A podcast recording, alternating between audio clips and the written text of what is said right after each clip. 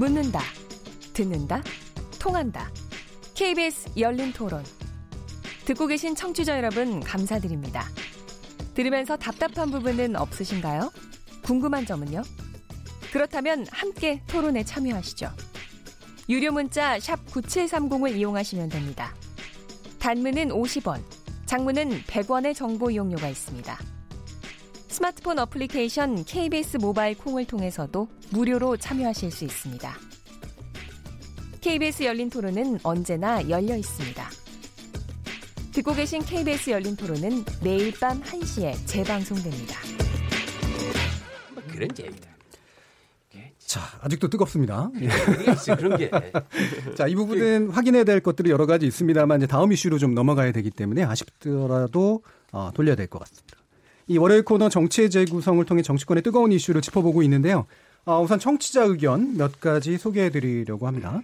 콩으로 이제 신창근이라는 아이디 쓰시는 분인데요. 북한은 핵무기를 은폐해서라도 보유하고 싶은 욕심과 더불어 미국과의 관계에서 신뢰가 완전히 회복되지 못하는 상황에서 미국 정치 상황이 맞물려 단기간 내에 협상 진전이 이루어질 수 있을까 의구심이 듭니다. 의구심을 좀 밝히셨고요.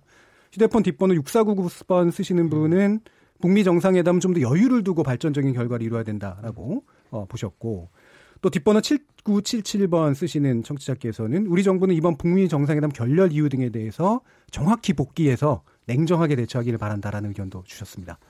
또 콩으로 의견 주셨는데요. MOODO 무드 아이디 쓰시는 분인데요. 솔직히 이번 북미 정상회담 결렬 책임의 큰 부분은 김정은 위원장에게 있다고 생각한다. 김 위원장이 영변 핵시설 하나만 가지고 트럼프 대통령과 협상을 진행하다가 미국에서 영변위의 핵시설 폐기를 제시하면서 회담이 틀어진 거 아니냐라는 그리고 나머지 이유는 부차적이다라는 의견 주셨고요. 마지막으로 휴대폰 뒷번호 4671번 쓰시는 청취자분께서 말씀해 주신 내용은 어, 자유한국당에 관련된 좀 내용인데 어, 5.28 망원 의원에 대한 처벌이 반드시 이루어져야 된다라고 보신다는 그런 내용이고요. 이 부분은 어, 뒤에서 좀 다루면서 함께 좀 처리해 보도록 하겠습니다. 자, 그러면 음, 월요일 정치의 재구성은 이제 영상으로도 생중계되고 있습니다. KBS의 모바일 어플리케이션인 마이케이에 접속하시거나 유튜브, 페이스북에 들어가셔서 KBS 열린 토론을 검색하시면 지금 바로 저희들이 토론하는 모습을 영상으로 보실 수 있습니다. 청취자 여러분들의 날카로운 의견 또 기다리도록 하겠습니다. 자, 그럼 계속해서 현재 김경협, 김경협 더불어민주당 의원, 윤영석 자유한국당 의원, 이준석 바른미래당 최고위원, 김용신 정의당 정책위 의장과 함께 하고 있습니다. 자, 두 번째 이슈 다뤄보려고 하는데요. 자유한국당 전자, 전당대회가 이제 끝났습니다. 그래서 어대황이라는 얘기가 있었는데요. 어차피 대표는 황교안이다라는 그런 말이 있을 정도로 뭐 이른바 대세론이라는 게 있었죠. 근데 본격적인 정치 시험대에 오른 이 자유한국당의 황교안 대표 체제 관련해서 한번 얘기 나눠보도록 하겠습니다. 그래서 첫 번째로 한번 질문 드려볼 내용은 이 황교안 대표 체제, 그러니까 지금까지 이제 계속 비대위 체제에서 이제 결국은 다시 대표 체제로 들어오게 된 건데요. 이 부분에 대한 전망 또 간단히 좀 먼저 들어보도록 하겠습니다. 어, 여기에 대해서는 어, 당사자이신 자유한국당의 윤영석 의원 의견부터 들어보도록 하죠. 네, 일단 그 자유한국당 전당대회가 이제 어, 이렇게 어, 새로운 당대표를 선출하고 또 새로운 지도부를 선출했습니다. 그래서 일단 그 전당대회에서 이제 그 당원들의 어떤 표심은 확실히 이제 황교안 어, 당대표에 대한 그 어떻게 보면 압도적인 그런 지지가 있었, 있었죠. 그리고 이제 어, 일반 국민을 대, 상으로 하는 그런 여론조사까지 합, 합칠 때도 결국은 거의 이제 과반수를 넘는 예. 그런 수준의 이제 지지를 확보해서 상당히 앞으로 그 당원들의 그런 어떤 확고한 지지 속에서 이제 이러한 그 지도 체제가 이제 앞으로 그 순항할 것으로 저는 예상을 하고 있습니다. 예. 그리고 당장에 시급한 것은 일단 그 당내에 이제 여러 어떤 다양한 그런 목소리가 있을 수 있기 때문에 그런 부분에 대해서 소통을 이제 하고 그다음에 당내 여러 가지 그런 어떤 어, 구성원들과 이제 어, 화합의 그런 행보를 할 것으로 이제 예상을 하고 있습니다. 그런 속에서 이제 결국은 어, 중도 외연 확장을 해야 되지 않겠느냐는 생각하고 앞으로 어, 지금 지도부는 이제 21대 총선을 대비한 그런 총선 승리를 하겠다는 그런 확고한 의지를 가지고 있기 때문에 그러한 차원에서 저는 상당히 그 소통과 화합과 통, 어, 통합을 통해서 어, 상당히 그 어, 좋은 평가를 받을 것으로 그런 예상을 하고 있습니다. 예. 네.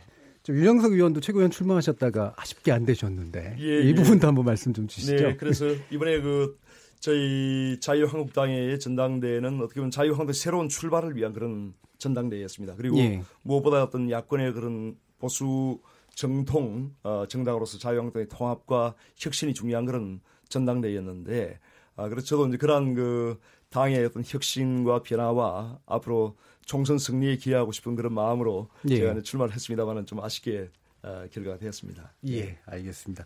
자, 그러면 아마 뭐 이 대표 체제가 만들어지는 거를 가장 많이 기다리시지 않았을까 싶은데요. 더불어민주당의 김경호 위원께서는 어떻게 전망하시나요? 아니 지금 현재 통합 얘기를 했으니까 거기에 대해서 우리 바른미래당을 상대로 했으니까 그 부분은 제가 뒤에 또 바른미래당의 입장을 바로 들어보고 그 다음에 제가 얘기하면 그렇게 할까요? 예, 네. 어떠, 어떠세요, 이준석? 뭐 이렇게 또 이런 양보를 하시는 케이스도 있네요. 흔치 않은. 근데 바른미래당 입장에서는요, 예. 사실 황교안 대표 우선 뭐 선출되신 걸 축하드리겠지만은 예. 다만 이게 있어요. 그러니까 그 자유한국당이 뭐 비대위 체제에서 대표 체제로 넘어가면서 많은 사람들은 이제 어느 쪽으로 이제 방향타를 설정할 것인가를 많이 기대했어요. 예. 그래서 저는 이제 황교안 총리가 그 후보 시절에도 이제 어떤 언급들을 하는지 살펴봤고 그리고 이제 당 대표 수락 연설문도 아마 전국에서 읽어본 몇 안 되는 사람 중에 한 명일 겁니다 제가. 근데 읽어봤는데 그 안에 보면 총선 승리하겠다밖에 내용이 없어요 보면 문재인 정부의 폭정에 맞서고 총선 승리하겠다 예. 대선도 이기겠다 뭐 이런 내용밖에 없거든요. 그러니까 저는 이번에 전당대회를 통해서 어쨌든 자유한국당을 위시한 보수 세력 그리고 또 대선 주자 중 하나로 인식되는 황교안 총리가 했어야 되는 것은 새로운 보수의 길이 무엇인가를 설정했어야 되는데 예. 그 부분이 참 미약했기 때문에 아까 말했던 통합론 같은 경우도 다짜고짜 덧셈 논리로 통합하자는 것에는 뭐 음. 바른미래당은 애초에 어 작년부터 관심이 없었고요 그거는 예. 다만 이제 자유한국당이 가치와 비전을 바른미래당이 가져가는 것과 비슷한 방향을 설정할 수 있다면은 예. 뭐 작게는 연대, 나중에 크게는 뭐 통합까지도 고려할 수 있다는 입장을 세우겠죠. 그런데 음. 이번에는 확인된 바가 없습니다. 예. 오히려 중간에 선거 과정에서 그걸 좀 확인해 보려고 했더니만은 물론 이제 5.18 망언 때문에 좀 시간을 낭비한 것도 있지만은 결국에는 오히려 더 경직된 어쨌든 보수 형태를 보여준 것이 아니냐 이런 예. 우려가 있기 때문에 저는 이게 저희가 자주 쓰는 비유인데 뭐냐면은 저희는 전혀 연애할 생각이 없는데 자꾸 언급하면 이건 데이트 폭력입니다. 이거는 예, 그렇기 때문에 스토킹입니까? 예, 저는 그렇기 때문에 이거는 아마 그 만약에 혹시라도 그런 어떤 차후에 이제 연대나 통합을 예. 염두에 두고 있다면은 바른미래당이 추구하는 가치가 무엇인지에 대해서 연구 좀 했으면 좋겠고 자유한국당도 어떤 새로운 기치를 세울 것인지를 지금부터라도 황교안 대표께서 좀 보여줬으면 좋겠다. 예. 사실 저는 이번 선거 하고 나면은 어 대선 주자니까 그래도 뭐 어차피 대표는 황교안이라는 이런 어 멘트가 있었으니까 이번 기회를 전 황교안 후보가 대선 주자로서 본인의 경제관, 안보관, 교육관을 얘기할 기회로 삼을 것이라는 예측을 했었는데 예. 전혀 그렇게 하지 않았기 때문에 오히려 뭐 태블릿 PC 같은 건들면 안 되는 것들 막 건드려 가지고 이제 음. 어, 좀 난리가 났었기 때문에 저는 앞으로 좀 그런 부분에 역점을 둬가지고 뭐 같이 한번 새로운 보수에게 고민하는 건 같이 할 수 있다 이런 생각합니다. 예. 그 새로운 보수의 가치를 보여주지 못한 것 같다라고 지금 평가하셨어요. 예, 기회가 없었습니다. 예, 확실히. 예. 자, 그러면 네, 다시 기회를 드리겠습니다. 김경호 의원께서 어떻게 보셨나요? 예, 지난주에도 몇 차례 강조를 했습니다마는 뭐 자유한국당 전당대회 모습을 보면서 보수의 혁신, 개혁 내지는 어떤 뭐 어, 과거의 어떤 국정논단이나 이런 거에 대한 반성 전혀 그런 건 안 보인다. 그리고 어, 태극기 부대라고 하는 소위 아주 예. 극우 세력들이 파놓은 함정에 빠졌다. 그래서 그 태극기의 우물 속에 극우의 우물 속에 지금 빠진 상태인데 여기서 과연 헤어나올 수 있을까? 예. 사실 이제 그게 어, 가장 큰 걱정거리 중에 하나입니다. 그런데 그래서 이제 이 당선되고 나서도 이제 이 전당대회가 끝나고 나서도 좀 봤더니 보니까 이제 그 5.18 망언까지 하신 분도 최고위원회 그대로 다 예. 아, 들어갔고 그게 참 걱정이죠. 그다음에 이제 또 우리 또 이제 황교안 당 대표도 수락 연설을 봤더니 첫 수락 연설이 저는 그래도 어 최소한의 좀 큰 틀에서 어 야당으로서의 비난할 건 비난, 공격할 건 비난할 건 비난하지만은 협조할 건 협조하겠다. 예. 뭐 이런 정도의 저는 뭐 통큰 얘기가 나올 줄 알았더니 이 얘기가 문재인 정권의 폭정에 맞서 국민과 나라를 지키는 치열한 전투를 시작하겠다. 어디 저기 조선 평양 방송 듣는 기분이었어요, 완전히. 이야, 그 아주 참 이, 이, 이런 말부터 시작을 해서 그 다음에 지금 이제 한국당이 그동안에 이거 전당대회 치른다고 계속 그 계속 국회 보이콧을 하고 있는데 국회 정상화 방안을 좀 얘기하고 이랬으면 좋았을 텐데 그런 문제들은 전혀 빠져 있고 오늘은 또 이 문재인 대통령께 말장난하지 마라 또 이런 아주 심각한 또 아주 표현까지 또 쓰셨더라고요. 예. 아, 저는 이분이 좀 생각은 보수적이라도 적어도 동방예의지국에서 굉장히 점잖으신 분으로 알고 있었는데 야, 좀 심각하구나. 야, 이 정도로 하면 먼저 국민들에게 사과부터 먼저 하고 어, 그다음에 에, 이 우리 국회를 어떻게 열어가겠다. 민생, 경제 법안 이런 부분들에 대해서 어떻게 하겠다 이렇게 방침을 밝혀야 되는 게 아니냐 예. 이렇게 보이집니다. 예, 보통은 약간은 이런 결과가 나오면 그래 표면적으로라도 이렇게 좋은 말들 많이 해주시는데 오늘 별로 안 그러신 것 같아서 예, 정의당 의견은 어떠신지 좀 들어보겠습니다. 예, 일단은 한 당의 이제 지도부를 선출하는 전당대회이기 때문에 그 안에 이제 서로 작은 의견 차이도 있을 수 있고 예. 어, 논란도 있을 수 있다고는 생각하는데 국민들이 기본적으로 좀 바라는 것은 그러면 아 저 정당이 현재 어떤 생각들을 하고 있고 앞으로 어디로 가려고 하는구나. 이제 이런 걸 사실 이제 이른바 대표 경선이나 이제 지도부에 출마하신 분들의 입장이라든가 쟁점 이런 걸 통해 사실은 이제 읽고 싶고 보고 싶은 건데 그러면 그게 제대로 보여졌냐라고 하는 점에서는 상당수 국민들의 생각은 어, 그 메시지라든가 쟁점들이 미래로 나아가기보다는 과거로 회귀한 것이 아니냐 또는 과거가 지배한 전당대회가 예. 아니냐 이런 평가들을 하고 있고 저도 그렇게 이해하고 있습니다. 예.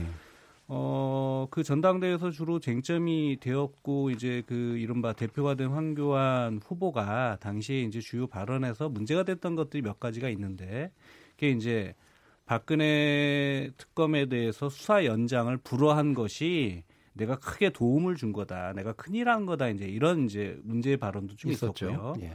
그리고 탄핵은 타당하지 않고 난 동의하지 않는다라고 하는 좀 탄핵 아, 이른바 부정론도 사실은 좀 제기한 측면이 있는 것이고요.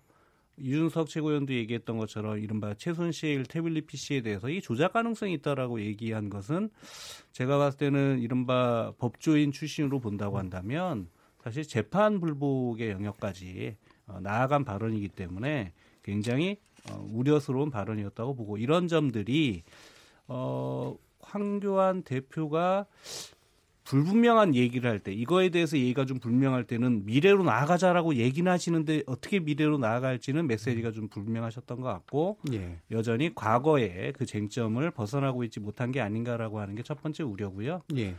두 번째는 이제 뭐 얘기했던 이제 태극기 부대의 강력한 지지를 얻었던 이제 김진태 대표 후보 같은 경우도 당내에서 한 22% 정도이기 때문에 적지 않은 지지세를 좀 확보 그러니까 확인한 것이 아닌가 싶고 특히 이제 어 이른바 5.18 유가족을 괴물 집단이라고 이야기하셨던 이제 김술래 의원 같은 경우가 3위로 어쨌든 최고위원회 어, 당선된 부분들은 제가 그때 이후에 이른바 한국당이 그런 부분에서 극우적인 발언과 사고에 어, 이후 행보에 있어서 상당한 제약이라든가 걸림돌로 작용할 소지도 많이 생겼다. 이런 점에서 많은 국민들이 우려를 갖고 있고 저도 그런 점에서는 우려를 갖고 있다는 말씀을 드리겠습니다. 예. 전반적으로 이제 과거 문제에 자꾸 이제 얽매여 있다라는 그런 평가들을 지금 해주셨는데요.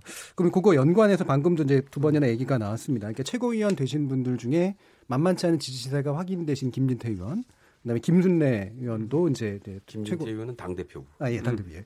그이 이 지금 진용이 어 결국에는 현재 이제 자유한국당의 어떤 그 환경을 보여주는 거 아닌가라는 생각이 드는데 지금도 오늘도 보니까 이제 조경태 최고위원 같은 경우에 김순례 어, 최고위원에 대해서 뭔가 그 처리하는 부분에 대해서 주저하지 말아야 된다라는 그런 발언까지 하셨어요. 장국 자유한국당에서 어떻게 진행될 것 같으신가요? 어, 앞서 일단 세 분의 이제 의원님들과 그 패널께서 말씀하신 그 자유한국당 의원 그 전당대회에서 사실 이제 상당히 좋은 어떤 비전이나 또 방향에 대해서 많은 그 제시가 있었고 예. 의견이 나왔습니다. 실제 예. 이제 그동안에 문재인 정부의 그런 경제 정책 실패라든지 또 외교 안보 정책 실패에 대해서 제일 야당으로서 강력한 어떤 비판과 견제를 해야 된다는 그런 부분 그리고 자유한국당이 어떤 새로운 어, 어떤 대한민국을 위한 그런 어, 시장 경제의 그런 바탕 위에서 어떤 지속적인 성장을 해야 된다. 또한 아, 공정하고 어떤 따뜻한 어떤 사회를 만들어야 된다 하는 그런 여러 가지 어떤 좋은 비전과 이제 정책이 많이 나왔는데 이런 부분에 대해서 사실 좀그 어, 많은 그 관심이 어, 오늘 토론에서도 그렇고 이제 어, 별로 없는 그런 부분을 상당히 좀 제가 좀 안타깝게 생각을 합니다. 그런데 예.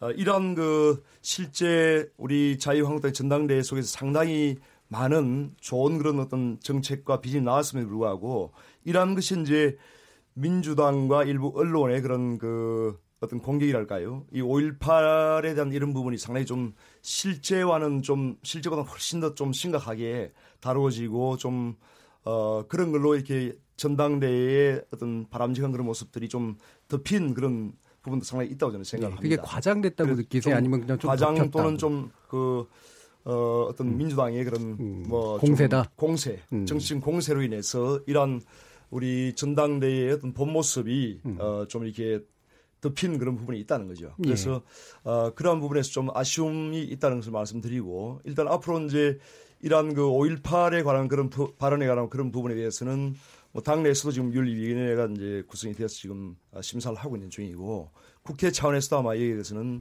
아, 정확한 그런 심사, 아, 심사와 어떤 결정이 있을 것으로 생각을 합니다. 음, 당 윤리위원회 차원의 어쨌든 네, 결정에 예, 네. 따르겠다라는 이제 그런 말씀이신 것 같고요. 어, 관련해서 혹시 이준석 의원 저는 근데 앞으로 논리적으로 이제 이종명 의원에 대한 판단을 이미 내렸기 때문에 예. 저는 사실 그 이종명 의원과 김순례 의원은 사실 발언의 괴가 비슷하다 보거든요. 예. 발언의 그 상황도 그렇고 그렇기 때문에 다른 처분을 내린다면은 그게 이제 불합리한 이런 판단이라고 할 것이고요. 그리고 전례에 비춰보아도 시계열적으로 봐도 과거에 예를 들어 류효의 최고위원 같은 경우에는 당내에서 홍준표 대표에 대해 가지고 공격적인 발언을 했다는 이유만으로 선출 최고위원을 제명했어요. 저는. 예. 근데 그 정도의 판단을 했던 윤리위원회가 만약에 김순례 의원에 대해 가지고 이건 뭐 음. 국민적인 지탄을 받은 사안 아닙니까? 하지 못한다고 한다면은 글쎄요 저는 류효 최고위원이 굉장히 억울할 것 같다. 음. 저는 이런 생각을 하게 되고요. 저는 또 두 번째로도 살펴보고 싶은 게 뭐냐면은 결국 황교안 총리 체제 하에서 대표. 아, 황교안, 황교안, 이게 이 총리가 입에 이어가지고, 황교안 대표 체제 하에서, 저는 이제 자유한국당 당원들의 입장이라는 것이 아까 이제 강경보수냐, 온건보수냐, 뭐 이런 식으로 저희가 판도를 볼 수도 있겠지만은, 결국에 이번에 황교안, 어, 대표 대세론이 떴던 것은, 저는 사실 홍준표 대표 체제에서의 좀 품격 없음에 대한 반작용, 예. 그리고 김병준, 어, 비대위원장 체제에서의 정말 대표성 없음. 뭐 그런 것에 대한 반작용 이런 작용했다는 보는 거거든요. 그러다 예. 보니까 박근혜 정부에 사실상 주류 황태자 비슷한 느낌을 갖고 있는 황교안 총리가 이제 다시 등장하게 된 것인데 저는 이것을 잘 알고 있어야 된다 봅니다. 황교안 어, 후 대표가 본인에 대한 기대치가 무엇인지 반대로 본인의 그 한계치도 거기서 나오는 것이거든요. 지금 자유한국당 지지층이 탄핵 이후에 계속 이제 뜨거운 물 틀었다가 찬물 틀었다가 샤워기에서 온도 맞추기 위해 가지고 왔다 갔다 하고 있는 것이 이제 보이거든요 외부에서 보면은. 근데 저는 황, 그 황교안 총리 입장에서는 본인에게 기대되는 안정감에다가 또 추가적인 어떤 아까 새로움을 얹어야지만이 본인이 주장하는 총선 승리와 대선 승리 그리고 그 문재인 대통령 견제를 해낼 수 있는 것이거든요. 저는 그런데 그 부분에 있어 가지고는 취임 이후에 또 이제 벌써 5일 되지 않았습니까? 저는 메시지를 살펴봤는데 아직까지는 좀 행보가 전무하다 왜냐하면 초기에 이제 언론이 관심사를 많이 갖고 있을 때, 관심 많이 갖고 있을 때 그런 메시지를 선언적으로 던지는 경우가 많거든요. 근데 아직까지는 좀 안 나와 실기한 것이 아닌가 이런 생각도 하게 됩니다. 예. 그럼 김영신 정책위 네. 의장 같은 경우에는 지금 어, 이5.18 문제부터 아까 네. 지적을 하셨기 때문에 그리고 또 이제 태블릿 PC 관련된 발언이라든가 이런 식의 이제 문제들을 지금 앞으로 리더십이 어떻게 해결해야 된다고 보세요? 일단 아까 얘기했던 것처럼 이제 과거로 돌아간 전당대회가 아니었냐 제가 이렇게 규정을 했고 예. 그래서 어 어쨌든 새로 출범하는 황교안 대표 체제가 이른바 과거와 결별하고 미래로 나아가길 바란다는 말씀을 다시 한번 좀 드리고요. 그것이 이제 아까 얘기했던 탄핵에 대한 명확한 입장 표명을 정리를 하실 필요가 있을 것 같고 뭐 태블릿 PC라든가 이런 부분에 대해서도 그게 실수라면 실수로 분명한 정정들을 좀 하시는 게 좋지 않겠냐. 음. 과거와 결별하고 미래로 가고자 한다면 그런 부분에 대한 정리가 어, 명확히 필요하지 않겠나 싶고 얘기되었던 이른바 이제 김술래 의원과 이제 김진태 의원에 대해서 어, 이른바 후보 이 신분이기 때문에 어, 이른바 징계의 대상이 아니어서 그 징계를 유보한다라고 이제 결정을 한 바 있기 때문에 예. 이제 아마 당 윤리위원회에서 자유한국당 윤리위원회에서 이제 심사를 하겠죠. 하는데 뭐 얘기했던 것처럼 어, 행사 주체이기도 하고 김진태 의원은 사실 그동안 어, 여러 차례 5.18이 북한군 소행이라고 하는 지만원 씨 주장이 상당히 일리가 있다는 주장들을 이제 코멘트를 하셨던 분이고 그리고 김술래 의원도 5.18 유가족들에 대해서 개무입다이라고 하는 표현들을 하신 거기 때문에 뭐 이종명 의원과의 차이가 있는지 일반 국민들이 봤을 때는 뭐 거기에 준하는 결정들이 나는 게 상시일 거라고 생각하는데 다만 사후 약방문일 수는 있겠다는 생각은 예. 들고요. 근데 두 번째는 이게 이제 윤리위가 설사 그런 징계를 이른바 출당에 해당되는 이른바 당에서 출당시키는 제명 결정이 난다 하더라도 의원은 의원총회에서 어, 정당법상에 의해서 이제 어, 2분의 1 이상의 의원의 동의가 있어야지만 어, 이른바 제명이 어, 법률적 효력을 하게 되거든요. 그러면 이제 윤리 결정이 있다 하더라도 과연 자유한국당 의총에서 이른바 이종명 의원을 포함하여 추가적으로 의원 징계에 대해서 과연 그런 원칙 있는 결정을 할 수 있겠는가라고 하는 부분에 대해서는 글쎄요, 저는 뭐 그 쉽지 않아 보인다라고 생각하는데 그 역시도 과제와 숙제가 아니겠냐 이렇게 보입니다. 예.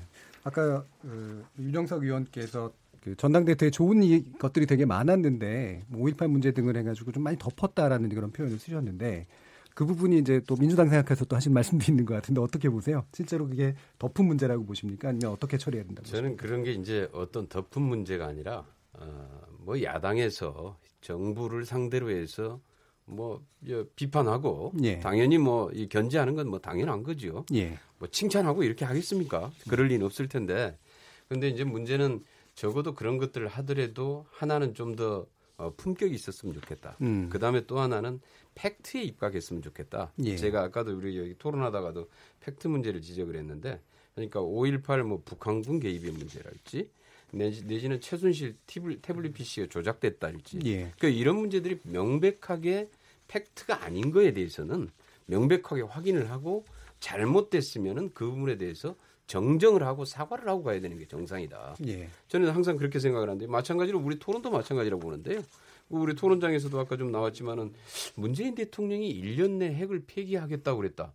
저는 그런 걸 들어본 적이 없거든요. 예. 그리고 그게 가능합니까? 그걸 누가 얘기할 수 있습니까? 근데 시, 실질적으로 이런 그런 얘기를 할 가능성도 없고 일어날 수도 없는 일인데 그런 걸 가지고 또 왜 약속을 안 지켰냐? 큰 소리 다 쳐놓고 왜 못하느냐? 이제 이렇게 해서 공격을 하는 건데요. 그러니까 공세를 위해서 팩트가 아닌 걸 가지고 자꾸 만들어내는 건 없어야 된다. 토론도 그래야 토론이 진척이 되고 여야 간에도 그래야 좀 더 이 합의적인 이 생산적인 합의가 실은 나올 수 있지 않겠느냐 이렇게 음. 봅니다. 예, 사실을 사실에 근거해야 된다라는 결국 그 얘기이신데 묘하게 또 그 아까 그 얘기를 끌어들이셨어요. 이 부분은 다시 한번 발언 기회를 좀 드려야 될 것 같긴 해요. 뭐 실제 의원님. 이제 문재인 대통령이 그 호언장담을 했죠. 그러니까 비핵화를 하겠다. 북한이 비핵화를 이끌어내겠다. 그런 호언장담을 했었고 또한 어 그러한 1년 내에 어떤 비핵화라는 부분이 이제 미국의 그러한 그 언론에서 문재인 대통령이 그런 발언을 했다는 것이 나온 나, 나온 걸 보도된 걸 알고 계시지 않습니까? 그래서 근데 그 미국 언론의 어, 보도 그렇죠. 미국 언론의 보도에서 이제 그렇게 나왔었고 이제 그런 것을 우리가 어 문재인 대통령께서 북한의 비핵화를 혼장납했던 부분은 이제 제가 강조를 한 겁니다. 예, 강조한 거다. 예. 그렇게 혼장납을 했는데도 불구하고 지금까지 아무런 그런 실질적인 진전이 없다는 것은 이제 비판을 하는 것이고요. 그에 대해 좀 겸허하게 그런 것을 받아주면 좋, 좋겠습니다. 네. 예. 그리고 그 지금 사실관계 얘기를 또 이제 많이 하셨잖아요. 그래서 그 자유한국당 내에서 이 부분이 뭐 정책 의견이나 해석의 차이 문제도 있지만 실제로 이제 사실 확인이 안 되거나 왜곡한 부분들에 대해서 보이는 어떤 처리의 방식이 확실하지 않다라는 지금 지적을 하셨는데 이 부분은 어떻게 보세요? 지금 뭐 여러 이제 그게 구체적으로 지금 어떤 사안인지 모르겠는데 5.18 문제. 5.18 네. 문제에 관련해서 볼 때요. 5.18 문제와 관련해서 지금 해- 쟁점이 되는 것은 두 가지입니다. 첫째는 하나는 이제 5.18 유공자 명단 그 공개에 관한 그런 부분이고 또 한 가지는 이제 북한군의 개입에 관한 그런 부분인데 네. 지금 그 두 가지가 결국은 이제 지금 자유한국당, 민주당 또 바른미래당 이런 그 각 정당들이 합의를 해서 그 통과를 한 5.18 민주화 운동의 진상 규명에 관한 특별법에 그러한 부분이 이제 명시가 돼 있지 않습니까? 그래서 어, 그러한 어떤 법에 나와 있는 그런 부분에 대해서는 국민적인 의혹이 있기 때문에 이것을 이제 진, 국민 통합 차원에서라도 또 강주 시민의 그런 명예 회복 차원에서라도 이러한 그 부분은 명확히 밝혀야 된다고 하는 것이 법의 취지 취지 아니겠습니까? 아니겠습니까? 예. 예를 들자면은 그 이해찬 현 그 민주당 당 대표가 1980년 광주 민주화 운동이 일어나기 전까지 광주에 가본 적이 없다고 본인이 얘기를 했습니다. 그럼에도 불구하고 지금 이해찬 당 대표가 민주당 당 대표가 그 광주 민주화 운동의 유공자 명단에 들어가 있다는 거 아닙니까?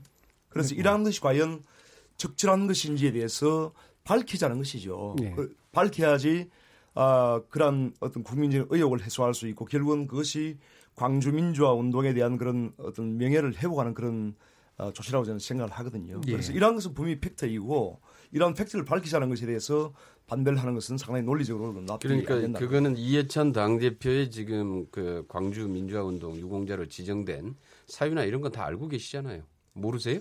그게 왜 네. 아니 그 광주 김대중 민주화 내라는 모 운동의 유공자가 될수 사건과? 김대중 내라는 모 사건과 관련됐고 그 김대중 내라는 모 사건이 광주 민주화 운동하고 바로 직접적으로 관련돼서 발생을 했고 그렇게 해서 본인은 광주에도 가본 적도 없는데 김대중 내라는 모 사건에 이렇게 해서 관련됐 됐다는 것 이거 하나로 해서 그 광주에서 쭉 벌어진 그 상황에 피해를 당하게 당하게 된 것이다라고 이 설명을 한 겁니다. 근데 그걸 갖다가 그러니까 아, 광주에 간 적도 없는데 어떻게 유공자가 됐을까? 뭐 좀 따져보자. 이렇게 얘기를 할 수가 있습니까? 본인이 아니, 어, 그러면은 아니, 저기에서 본인이 그 저 공소장이나 얘기한- 한번 쭉 보시면 알잖아요. 본인이 얘기한 그 근데 이렇게 영상을 보신 적이? 있습니까? 자, 여기까지. 영상을 예. 보셨습니까? 예. 본인도 의아하게 지금 생각을 하는 겁니다. 아니 그러니까 예, 그 부분은 그 제가 왜. 본인이 끊겠습니다. 예. 광주 민주화 운동의 유공자 명단에 들어가는 일을 의아하게 이게 생각하는 왜, 왜 들어가게 됐냐 하면은 거기에 공소장과 판결문에 그렇게 다 나와 있어요. 자, 요걸 가지고 쟁점으로 삼으면 그리고 심의해서 그렇게 해서 결정이 예, 별로 됐던 타당하지. 않을 것 같고요. 그만 적절성이 예, 그만하시죠. 예. 그걸 확인해 보면 될 걸. 가지고 그렇게 공격을 하면 안 자, 되죠. 그럼 그만하시죠. 왜그 민주화 운동에 대한 진상규명 특별법을 왜 그 같이 제정을 했습니까? 자, 계속 진행하겠습니다. 이 부분은? 자, 사실 확인에 관련된 문제가 더 나가서 지금 너무 좀 번진 것 같고요. 예, 이 부분은 여기까지만 하고 어, 시간이 좀 많이 지, 지나서 다른 부분에 대한 질문을 제가 이준석 최고위원께 그럼 드리겠는데요. 어, 지금 이제 아까 뭐 통합 얘기도 좀 나와서 일부 언급을 주셨습니다만 지금 이제 자유한국당은 이제 어쨌든 새로운 당 대표 체제와 함께 뭔가 이렇게 외연을 확장하려고 하는 노력으로 가려고 하는데 그게 아까 이제 계속 뭔가를 플러스 시키려고 하는 이제 그런 방식이다라고 얘기를 하셨잖아요. 근데 지금 오세훈 후보 같은 경우가 이제 일반 국민 여론조사에서는 일부 좀 앞선 것으로 나왔었고 예. 근데 실제로 당 대표가 되진 않았습니다만 오늘 정영태 위원 같은 경우에는 어, 오세훈 그, 그 최- 오세훈 후보의 이렇게 지지를 보냈던 그런 식의 어떤 것들을 좀 더 확장하는 어떤 계기로 삼아야 된다 뭐 이런 식의 언급도 했는데 어, 좀 같은 보수 계열의 이제 정당에서 보시기에 이런 외연 확장의 방식이나 그게 가능성이 좀 있다고 보세요? 저는 오세훈 후보가 이번에 그러면 아주 강한 어떤 개혁 성향을 보였냐 그건 아니었거든요. 예. 뭐냐면 그냥 상식을 이야기했을 뿐입니다. 네, 토론의 자리에서 예를 들어 탄핵이나 태블릿 PC에 대한 뭐 무리한 의혹 제기가 나왔을 때 그런 걸 어떻게 의혹이라 제기하냐 이런 식의 상식을 이야기했을 뿐인데 예. 대중의 지지가 이렇게 높았다는 것은 지금 자유한국당이 그 아주 상식을 바라는 지지층에서 과거만큼 지지를 받지 못하고 있다는 걸 반증하는 것이거든요. 그래서 저는 일각에서 이제 뭐 오세훈 어, 후보를 이제 뭐 지명직 최고위원으로 모시자 이런 아이디어 차원의 얘기까지 나오는 걸로 알고 있는데 그건 뭐 현실성이 없는 이야기고요. 그 지명직 최고위원 받을 만큼 그렇게 어 궁한 분 이런 표현을지는 모르겠지만은 정치적으로 뭔가 자리를 위하시는 분은 아니기 때문에 오히려 큰 행보를 앞으로 하실 거다. 본인이 앞으로 이제 소위 말하는 어 비박이라고 표현하겠지만 비황교한 세력의 중심 거두가 되기 위해서 노력하실 것이기 때문에 저는 그 역할이 분명히 존재할 것이다. 예. 다만 이번에 저는 약간 우려되는 게 당직 인선을 보면은 음. 과연 그런 정신이 담겨 있느냐. 조경태 의원께서 우려하셨던 부분에 예. 대한 정신이 담겨 있느냐를 했는데 저는 우선 내용적으로는 이거는 친박 인사들이 많습니다. 근데 제가 한 가지 또 이제 긍정적으로 평가하고 싶은 건 뭐냐면은 친박 중에서 깃발 부대 역할 하셨던 분들은 또 배제했습니다. 예. 우리가 이름을 알만한 가서 진박 행위로 많이 눈살을 찌푸리게 했던 그런 분들 같은 경우에는 많이 배제가 됐거든요. 예를 들어 지금 뭐 한선교 의원이 사무총장이 됐는데 한선교 의원을 친박이라 분류하자 그러면은 솔직히 좀 약간 우습습니다. 왜냐하면 그 친박이란 분류는 2008년도, 2007년도 그때 이명박 박근혜 경선 때 친박 쪽에 섰다 외에는 다른 이력이 별로 없거든요, 지금. 그러니까 저는 그 상황 속에서 어 극성이지 않은 친박 중에서 고른 정도로 이제 평가할 수 있겠는데 많은 국민들은 이것보다는 좀 더 탕평을 원하지 않았을까 좀 그런 예. 아쉬움은 좀 있습니다. 예, 침, 그러니까 인선의 경향을 보면 이제 친박 성향이 있는데 예. 그중에 진박까지 나가지는 않은 것 저는 같다. 굳이 표현하자면 한성교 의원님 같은 분은 친박도 아니고 비박도 아니다 정도로 예. 평가할 수 있을 것 같거든요. 근데 예. 그런 부분 하여튼간 탕평을 좀 더 보여주려고 했으면은 음. 황교안 대표와 좀 생각이 많이 다른 분들도 좀 포함됐으면 어땠을까라는 생각을 좀 해보게 됩니다. 예, 네. 알겠습니다. 그럼 여기 관련된 이슈들에 대해서 뭐 더 할 말들이 좀 있긴 합니다만 또 시간이 있기 때문에 여기까지 좀 얘기 나누고요. 잠시 쉬었다가 세 번째 키워드로 어, 이어지도록 하겠습니다. 지금 여러분께서는 KBS 열린 토론 진행자 정준이와 함께 하고 계십니다. 토론. 듣기만 하면 답답하시죠? 유료 문자 9730으로 문자 보내시면 토론에 참여하실 수 있습니다. 짧은 문자는 50원, 긴 문자는 100원의 정보 이용료가 있습니다. 스마트폰 어플리케이션 모바일 콩을 통해서도 무료로 참여하실 수 있습니다. KBS 열린 토론은 당신을 향해 언제나 열려 있습니다. 자, KBS 열린 토론 월요일 코너 정치의 재구성 함께 하고 계신데요. 청취자 의견 또 들어온 거 몇 가지 소개해 드리도록 하겠습니다. 콩으로 느티나무 아이디 쓰시는 분인데요. 황교안 대표가 자유한국당 내 극우 세력들을 어떻게 하느냐에 따라 민심을 얻을 수 있느냐가 결정될 것 같습니다. 라고 의견 주셨고요. 휴대폰 뒷번호 1792번 쓰시는 분은 한국당 황교안 대표가 당선되니 진박이 수면 위로 나오는 모습입니다. 황교안 대표가 친박과 비박 사이에서 어떤 모습으로 당을 이끌어갈지 궁금합니다. 의견 주셨습니다. 또 콩으로 별밤 아이디 쓰시는 분, 5.18 명단 공개하라고 하는 것보다 유공자 명단 공개를 법적으로 추진하는 게 맞는 것 같습니다. 그래서 자유한국당 의견 쪽에 좀 더 가까운 의견 주셨고요.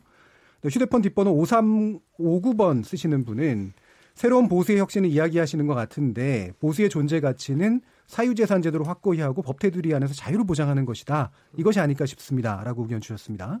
결국에는 이전 보수 정권들이 바로 이런 의미를 망각했기 때문에 무너졌으니까 존재 가치를 증명해야 된다. 이제 이런 또 의견도 주셨습니다.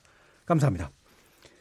월요일 정치의 재구성은 영상으로도 생중계되고 있는데요. KBS 모바일 어플리케이션인 my K에 접속하시거나 유튜브, 페이스북에 들어가셔서 KBS 열린 토론을 검색하시면 지금 바로 저희들이 토론하는 모습을 영상으로 보실 수 있습니다.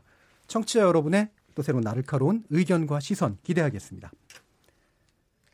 KBS 열린 토론 세 번째 키워드 3월 국회 전망과 유치원 논란 관련해서 다루고자 하는데요. 어, 김경협 더불어민주당 의원, 윤영석 자유한국당 의원, 이준석 바른미래당 최고위원, 김용신 정의당 정책위 의장과 함께하고 있습니다. 자, 이 바로 얼마 전까지만 해도 이제 국회 정상화가 되는가 이렇게 했는데 또 오늘 뭐 초월의 오찬 회동도 있었고요. 근데 거기서도 안 될 것 같았는데 나경원 원내대표께서 예, 국회 정상화의 길로 좀 가신 것 같습니다. 그래서 결국에는 이제 임시국회가 아마 열리게 될 그런 전망인데 어, 굉장히 오랫동안 국회가 못 열렸어요. 그래서 지금 현안들도 상당히 많이 남아 있습니다. 자, 이제 새로 시작되는 국회 어떻게 전망하시는지 간단한 의견 몇 가지 들어보도록 하겠습니다. 김경현 의원님 의견 먼저 들어보도록 하죠. 네, 그 그동안에 지금 두 달 동안 너무 국회가 완전히 그냥 문을 닫은 상태가 있었는데요. 정말 아주 국민 여러분들께 정말 아주 죄송스럽고요. 어, 정말 이런 일이 또 있어서는 안 된다. 적어도 어, 결과가 나오느냐 안 나오느냐는 두 번째 문제일 수 있는데 적어도 국회는 예, 열어야 되는 시기에 당연히 열어야 되는 거다. 예. 국회를 여는데 어떤 조건이 있고 또 국회를 열기 위해서 여야 원내대표 간에 무언가를 합의해야만이 열 수 있다. 저는 그런 건 없다고 보거든요. 왜냐하면은 원내대표 간의 모든 것을 다 합의해서 국회를 열게 되면은 그럼 나 다른 국회의원들은 뭡니까? 이게 뭐 로봇인가요? 허수아비인가요? 음. 어, 다 원내대표 간에 합의해서 다 하면 되지 뭐 하려고 국회의원이 300명이 필요합니까? 이렇게 할 거면은 국회는 열어놓고 그 속에서 협상을 하든 토론을 하든 그렇게 진행돼야 되고 적어도 필요에 따라서 상임위 간사 간의 협의가 돼야 될 게 있고 필요에 따라서 어떤 뭐 그 운영위원회에서의 협의가 돼야 될 게 있고 견종에 따라서 원내 뭐 수석 부대표나 대표 간에 또 뭐 협의할 내용도 있겠지만은 그러나 무조건 국회는 일단 열어놓고 거기에서 지지든 복든 결론을 내야 된다. 예. 그리고 지금 현재 하여튼 두 달 동안 지금 해야 할 작년에 지금 숙제를 못하고 지금 넘겨온 사안들이 굉장히 많습니다.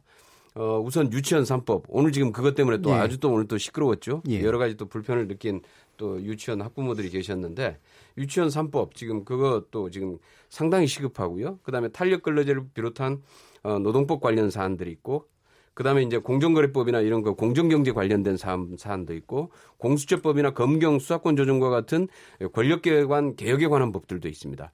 이렇게 지금 산적해 있습니다. 예. 그러니까 이 법안들을 어떻게 하면은 제때 국회가 좀 제대로 처리해서 민생을 살리고 경제를 살리고 그다음에 권력기관이 다시 한번 또 이렇게 부패하거나 국정농단에 휘말리지 않도록 제대로 된 권력기관을 만들어낼 것인가, 개혁해낼 것인가, 이런 것들을 신속하게 해내는 게 지금 국회에 주어진 임무이고, 이번에 지금 3월 달에 다행히 하여튼 열렸습니다마는 최대한 여야가 이 부분에 대해서 집중해서 지금 하고자 하는 이 과제들을 가지고 국민들에게 정말 이번에는 실망을 더 이상 끼치지 않았으면 좋겠다라는 음. 바람입니다.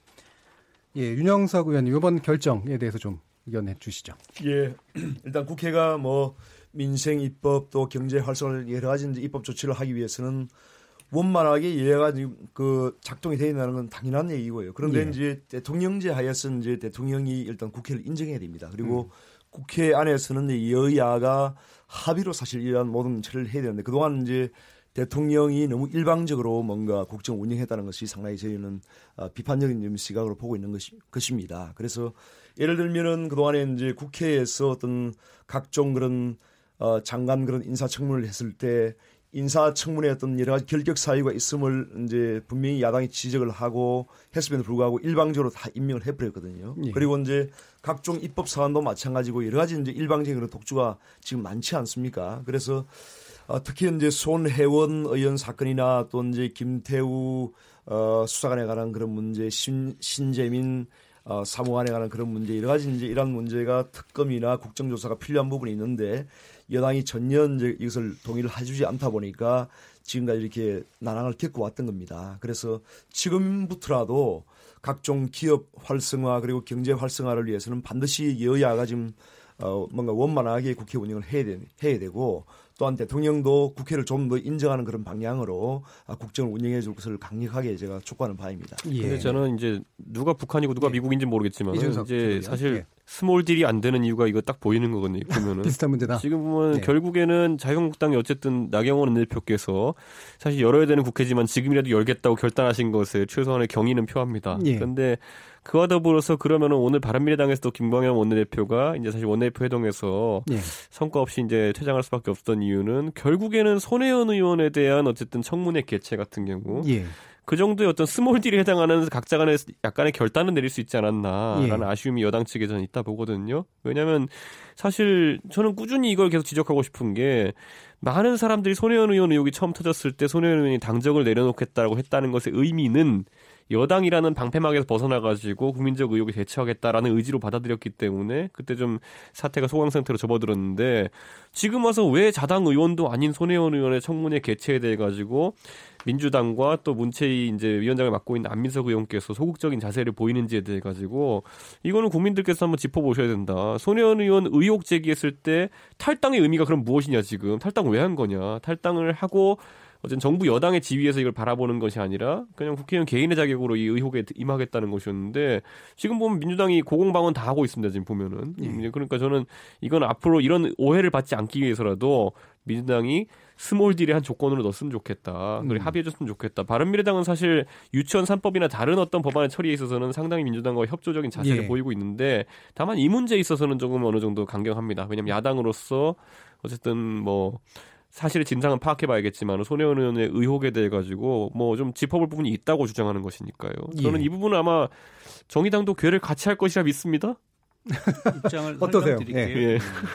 그러니까 사실 김영식 회장님 예, 예. 거의 두 달 동안 지금 5당 간에 합의된 사항도 그리고 민생도 개혁도 사실 실종되고 파행되고 보이콧되어 왔던 부분이죠.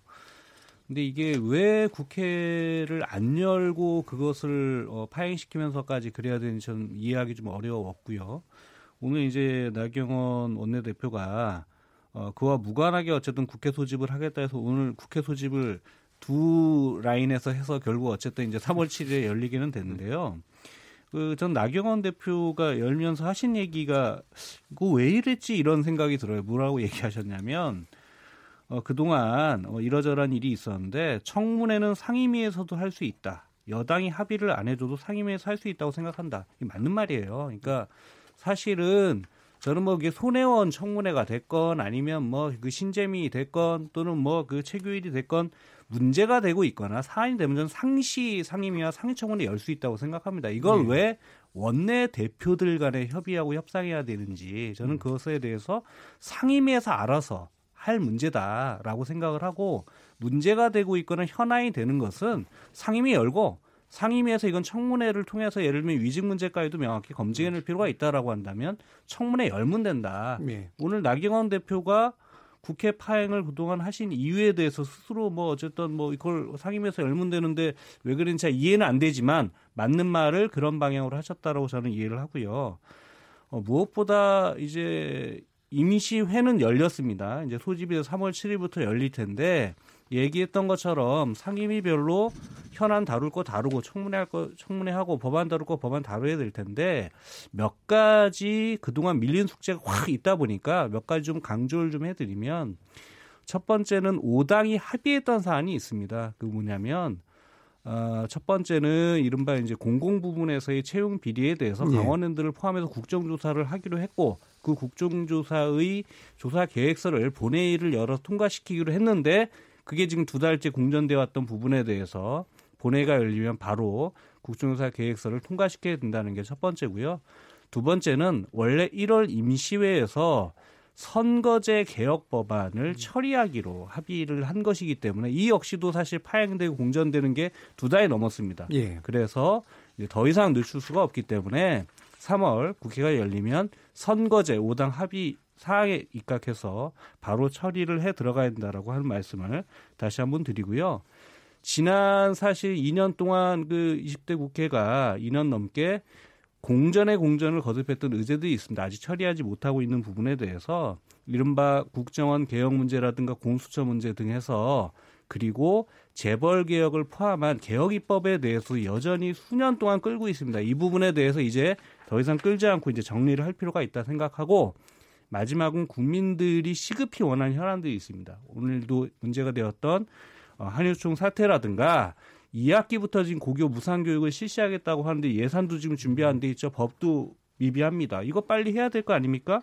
그리고 지금 고용 불안과 함께 실업이 굉장히 위험하다라고 얘기하면서 작년에 예산안 논의할 때 기합의됐던 방향들이 있거든요.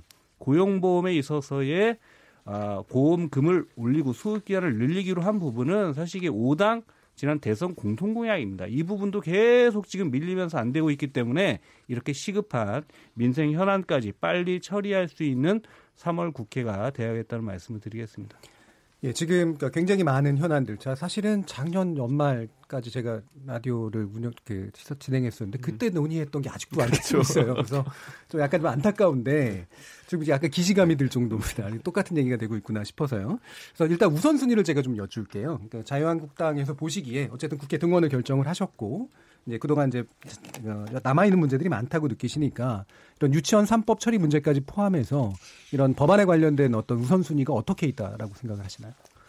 일단 유치원 3법 문제는 이제 시급한 부분이긴 하지만은 예. 그 지금 어 여야 간에 일단 그 좀 더 심도 있게 토의를 해야 될 부분이 상당히 많이 있습니다. 예, 더 다른 것들이 있다. 사유재산권 그 확보 문제라든지 이런 예. 부분에서 상당히 이제 추가 논의가 필요한 부분이기 때문에 이 부분도 상당히 중요하지만은 일단 어, 추가 논의가 필요하다고 제가 말씀드리고요. 그 외에 이제 지금 그 어, 여러 가지 이제 경제가 지금 상당히 어렵기 때문에 이러한 기업의 어떤 활성화하는 부분, 그 다음에 세법 개정 부분이라든지 어, 기업을 어떤 활성화하는 그런 부분이 상당히 이제 지금 법률이 개정된 것이 많, 많습니다. 예. 그 다음에 이제 어, 어떤 규제 개혁 법안이 있지 않습니까? 그런 부분 그런 부분도 상당히 지금 그 어, 논의를 해야 될 부분이 많고 그 외에 이제 노동 시장의 개혁 문제라든지 이런 예. 부분도 상당히 경제 활성화 차원에서 우리가 그 여야 간에 좀 더 심도 있게 논의해야 될 부- 부분이 상당히 많이 있다고 저는 생각합니다. 음. 예. 그 외에 이제 지금 손해회원 의원에 대한 그런 부분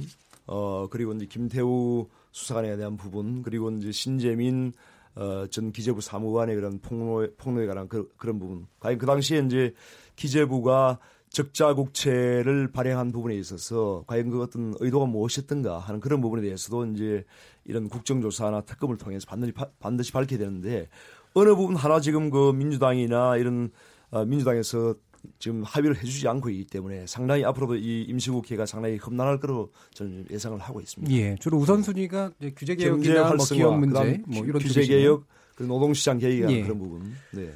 자, 그러면 또 그 김경호 위원께 그 현안이기 때문에 또, 또 바로 여쭤야 될 것 같은데요. 지금 음. 유치원 문제, 제가 유치원 3법 문제도 좀 어, 말씀을 드렸는데 오늘 교육감 결정도 약간 좀 났고 그다음에 정부 여당이 좀 강하게 지금 계속 하고 계시는 거잖아요.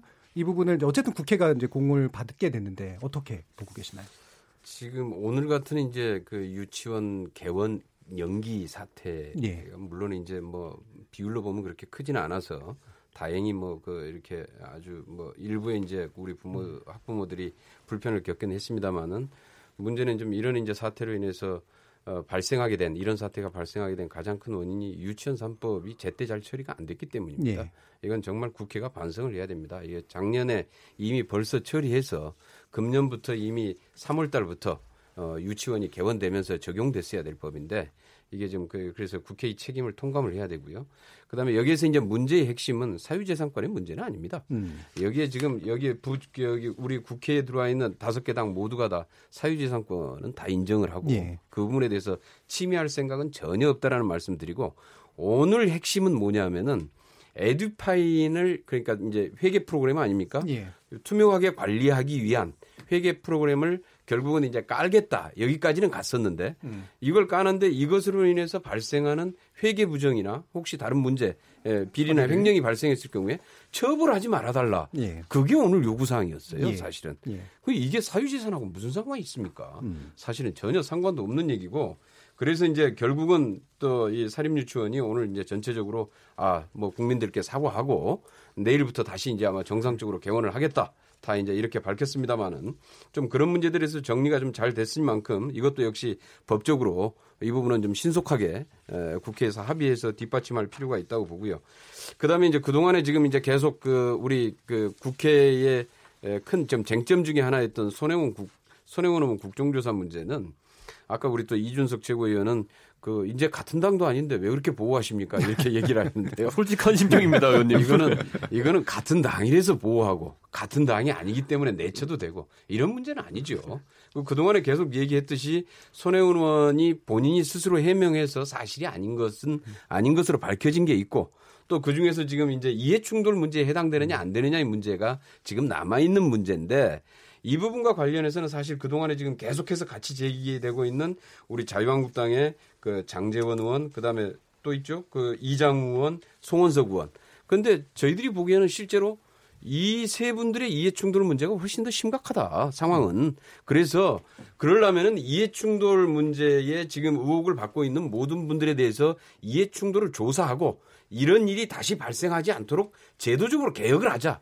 사실 여기에 초점을 맞추는 게 국회가 이번에 맞았다. 그래서 그렇게 가자라는 얘기였었죠. 예. 뭐 보, 손해원을 보호한다 이런 게 아니었고요. 그다음에 아까 말- 아까 이제 나왔던 것 중에서 뭐 청문회 같은 건 사실 원내대표 간에 합의할 사안도 아닙니다. 예. 사실은 그 해당 상임위에서 합의하면 되는 사안이고요.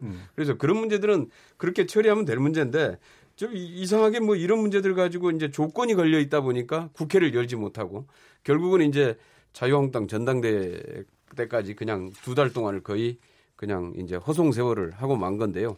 좀 늦었지만 3월 달이라도 좀 정신 바짝 차리고 어, 성과를 냈으면 좋겠습니다. 예. 그 오늘 어쨌든. 다행히 어, 많은 사립 유치원들은 정상적인 이제 계약을 해서 교육 과정들을 정상화 시켰고 일부 이제 사립 유치원 중에 거부한 데는 이제 한 5% 6% 정도 됐었고 어쨌든 내일부터는 이제 정상화 복귀하겠다라고 한 부분은 예. 다행인데요. 문제는 그렇게 이제 그 정상화 하겠다라고 얘기하지만 여전히 그 사립유치원 3법에 대해서는 철회해라라고 하는 게 입장이다라는 얘기를 하고 있는 거거든요. 그래서 이 부분들은 계속 갈 건데 저는 이거에 대해서는 이제 정당이 그리고 국회가 명확한 태도를 취해야 된다고 생각해요. 그러니까 네. 뭐냐면 어, 한유총에서 네 가지 요구 조건을 내걸었잖아요. 첫 번째 예를 들면 어, 사립 유치원에 대한 원아들에 대한 무상 교육을 해달라. 다시 말해 정부의 지원금은 늘려달라는 겁니다. 예. 어, 사실은 그러면서 어, 사유재산 인정을 얘기하면서 뭘 걸었냐면 시설 사용료 비용 처리를 인정해달라. 다시 말해 설립자의 목을 별도로 챙길 수 있게끔 해달라 이런 얘기였고요.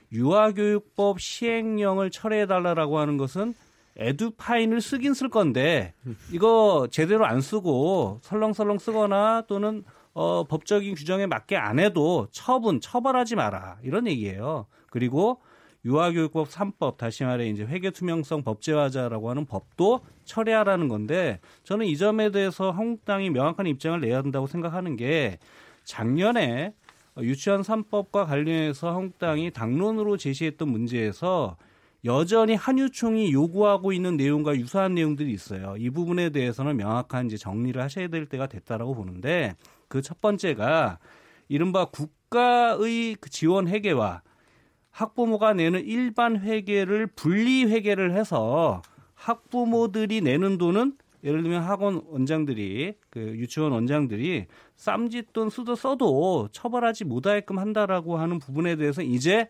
한국당의 명확한 입장 정리를 해야 한유총이 그러한 불합리한 요구를 더 이상 안 할 것이다라고 생각하고 특히나 위험한 것은 이른바 모든 사립학교가 교비 회계와 법인 회계를 분리하게 돼 있습니다. 철저히.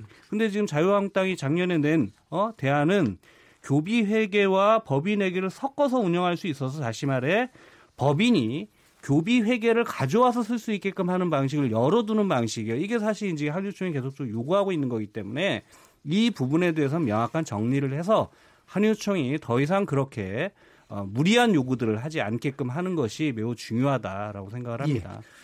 그럼 시간이 얼마 안 남아서요. 요, 그 이준석 의원께 요거까지 함께 물을게요. 예. 그러니까 지금 상임위 법안을 빨리 처리하는 그런 것에서 예. 민주당이 내고 있는 의견이 최대 계류 의견을 180일로 줄이겠다라고 하는 거에 바른미래당의 협조가 지금 키가 된다라고 이제 판단이 되고 있는데요. 예. 이 부분까지 포함된 의견 좀 주시죠. 실제로 지금 이제 유치원 3법 패스트트랙이 걸려 있죠. 예. 12월 27일자로 걸려 있기 때문에 절차는 진행되는데 다만 이제 국회 교육위원장을 맡고 있는 분이 이제 이찬열 의원 저희 당 소속이기 때문에 이찬열 의원님의 입장은 어쨌든 최대한 빨리 진행될 수 있도록 음. 여야 간의 합의를 추구한다는 것이 이제 목적이고요. 저는 예. 그게 옳다라는 생각을 하게 됩니다. 결국은 이게 사실 패스트트랙이라는 게 최후의 보루지 이것이 최선 해결책은 아니고 음. 자유한국당도 그렇죠. 최근의 분위기를 보면은 이제 이것의 여론 분위기를 파악하고 있는 것 같아요. 저는 예. 좀 대책이 나올 거라고 생각하고요.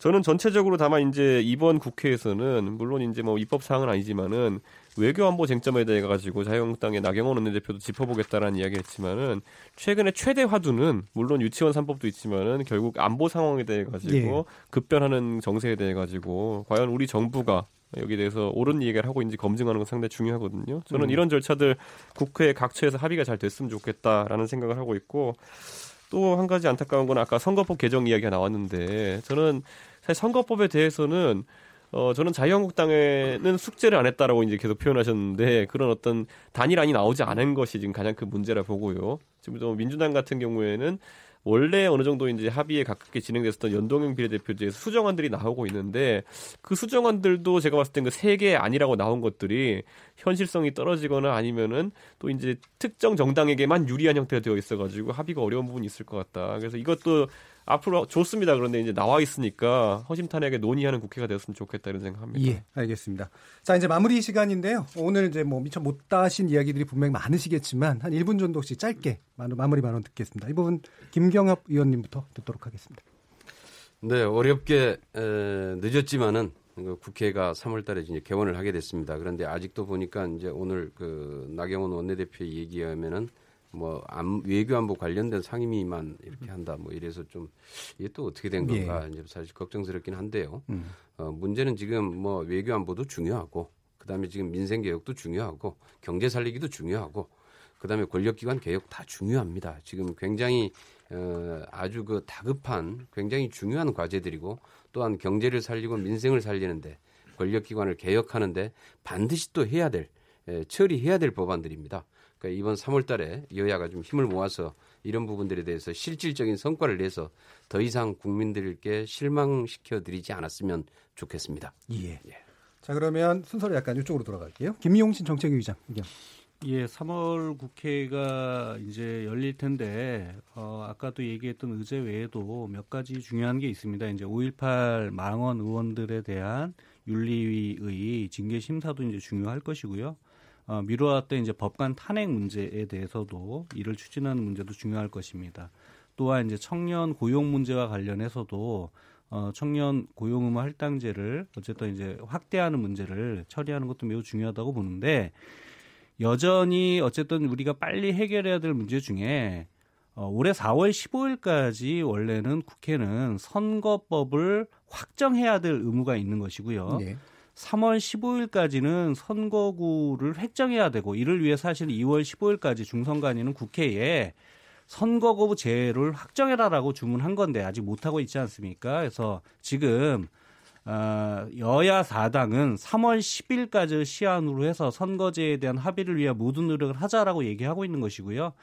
자유한국당이 이제는 숙제 좀 밀린 숙제 좀 하고 그런 논의 과정에 적극적인 어, 대안을 내야 될 것으로 보고요. 이조차 계속 안 한다라고 한다면 저는 이제 마지막 남은 수단을 어, 신속 처리 안건을 포함해서라도 새로운 절차와 논의들이 어, 필요한 시기가 될 것이라는 말씀을 다시 한번 드리도록 하겠습니다.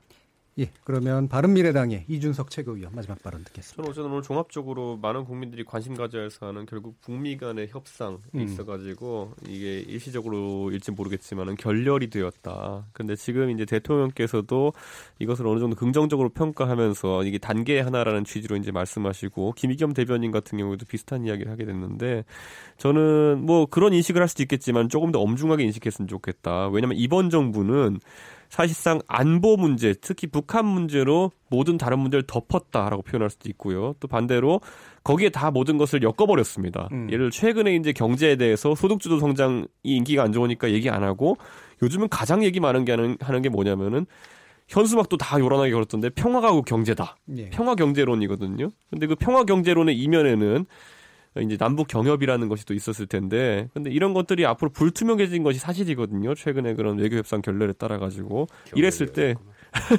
이런데 이제 이럴 때일수록 저는 만약에 정부가 앞으로도 평화 경제론을 꾸준히 이제 가져가려고 하면은 국민에게는 이제 겸하게 설명할 때가 되었다. 그 설명의 과정을 누락하지 않았으면 좋겠다. 이런 생각하면서 어, 기대를 해봅니다.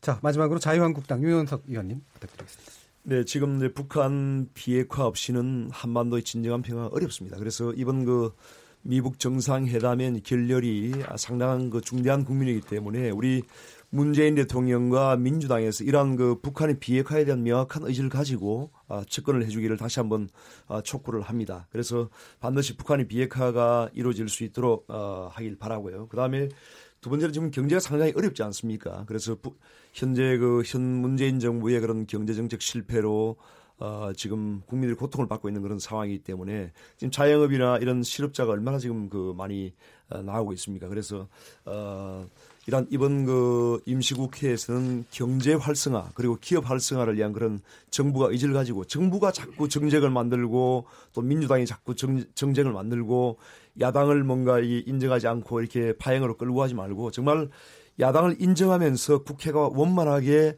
합의에 의해서 운영될 수 있는 그런 여건을 제발 문재인 대통령과 우리 민주당이 아, 조성해 해 주기를 정말 그 바랍니다. 예, 네. 잘 들었습니다.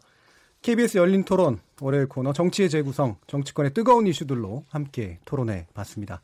자 이제 모두 마칠 시간인데요. 오늘 토론에 참석하신 김경협 더불어민주당 의원, 윤영석 자유한국당 의원, 이준석 바른미래당 최고위원, 김용신 정의당 정책위의장 네 분 모두 깊이 감사드립니다. 감사합니다. 감사합니다. 다들 수고하셨고요. 예, 안녕히 돌아가십시오. 청취자 여러분은 오늘 토론 어떻게 들으셨습니까? 저는 내일 저녁 7시 20분에 다시 찾아뵙겠습니다. KBS 열린 토론 진행자 정준이었습니다. 감사합니다.